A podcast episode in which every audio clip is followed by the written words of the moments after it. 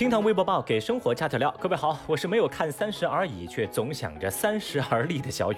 这两天呢，我随便翻了一下自己的社交平台，我就发现啊，那些发八月对我好点的人数，那是直线下降。看来大家呀，都已经不抱希望了，是吧？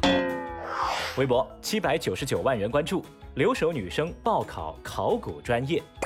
说湖南一位留守女孩钟芳蓉高考考出了六百七十六分的好成绩，湖南省文科第四名。成绩出来当天晚上，校长带着老师一行五十人，坐着九辆车，抱着烟花，浩浩荡荡来他家庆祝。因为要走三十里的山路，进村的时候天都黑了。而村民们也跟过了年似的，锣鼓喧天，鞭炮齐鸣，红旗招展，人山人海，为这个女孩的好成绩而庆祝。随后呢，清华北大轮番上演抢人大战。这网友们呢，也盼着姑娘能选个好专业，改变全家人的命运，甚至能福泽全村也说不定啊。但是最终，钟芳荣因为喜欢历史，她选择了北京大学考古专业。消息一出，成吨的网友站出来表示反对。有人说：“选什么考古啊？就业的时候分分钟教你做人。”有人也说：“嗨呀，就这种家庭应该报赚钱的专业啊。”还有人则直接认为。哦，农村的孩子乱填志愿。Oh no！网友们这些表态，话里话外，意思就是小女孩的决定十分不明智。那面对网络上的各种声音，钟芳荣回应说自己就是喜欢历史和文物，同时受到了著名考古学家樊锦诗先生的影响，所以呢，就报考考古专业了。再之后呢，就先是有考古圈的大 V 站出来给女孩撑腰，说考古界的师兄师姐、师叔师大大们已经奔走相告，喜大普奔了，还随手送了女孩一本书。那紧接着呀，各大博物院、考古机构的官博也纷纷跳了出来，又是送书，又是送考古报告，那礼单啊，那是一串比一串长。哇，这番动静把微博网友们给震惊了呀。可以说，钟芳荣报考北大考古专业这事儿，简直惊动了大半个考古圈儿。怪不得有人评价说，就是当年郭襄过生日，也不过如此啦。太厉害啦！最后呢，考古大家樊锦诗给小姑娘送去了口述自传，还写信鼓励她。激动的小迷妹钟芳荣还连夜回信表示感谢。Amazing！您看呢？这留守女生考上北大报考古专业，被键盘侠吐槽，圈内大佬强势表态撑腰，上演考古界的小师妹入门成团宠的剧情啊！小雨，我发现呢，其实最近关于学霸报考的新闻真的不少。网友们带入身份指点江山，学霸们的选择似乎是左也不对，右也不对。湖南留守女孩选择了北大考古，有人说她是为了理想不顾家庭条件和未来的择业。江苏文科第一选择了港大金融，又有人说，哎，这个女孩是为了那一百万的奖学金鼠目寸光。嗨 呀，不得不说，这届网友真的难伺候。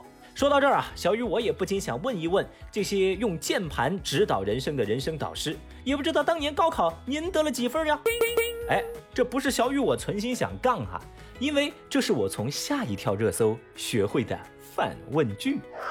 微博三百七十九万人关注，经纪人回应八岁童星当评委，点评成人。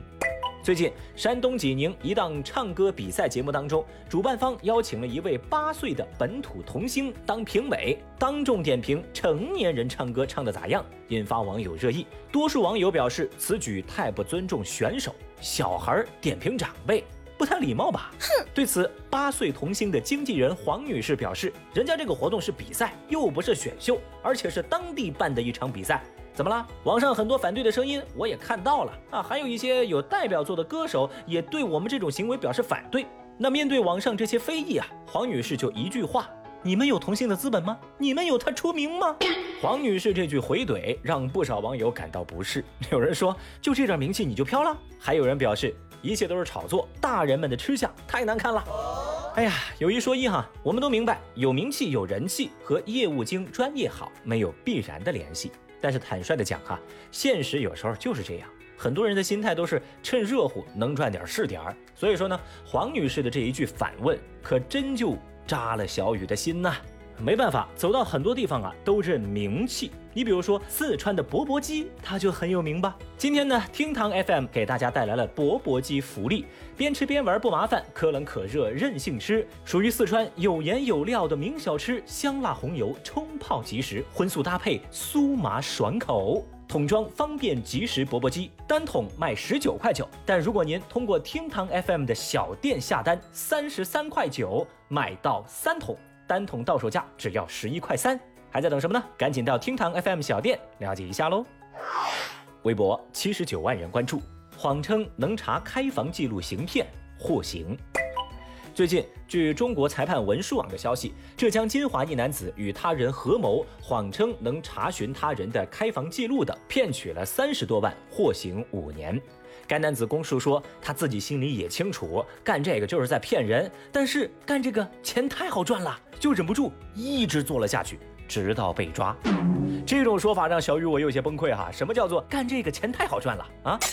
有网友就说嘛，现在的情侣关系、夫妻关系当中，太多人对另一半信任不足，所以才舍得在这种事儿上花钱，才有了这块市场。嗯，作为情场小白的小雨呢，我就不多做评价了哈。总之呢，也不知道说了多少遍了，来钱容易的方法早就写进刑法了，偏偏有的人以身试法。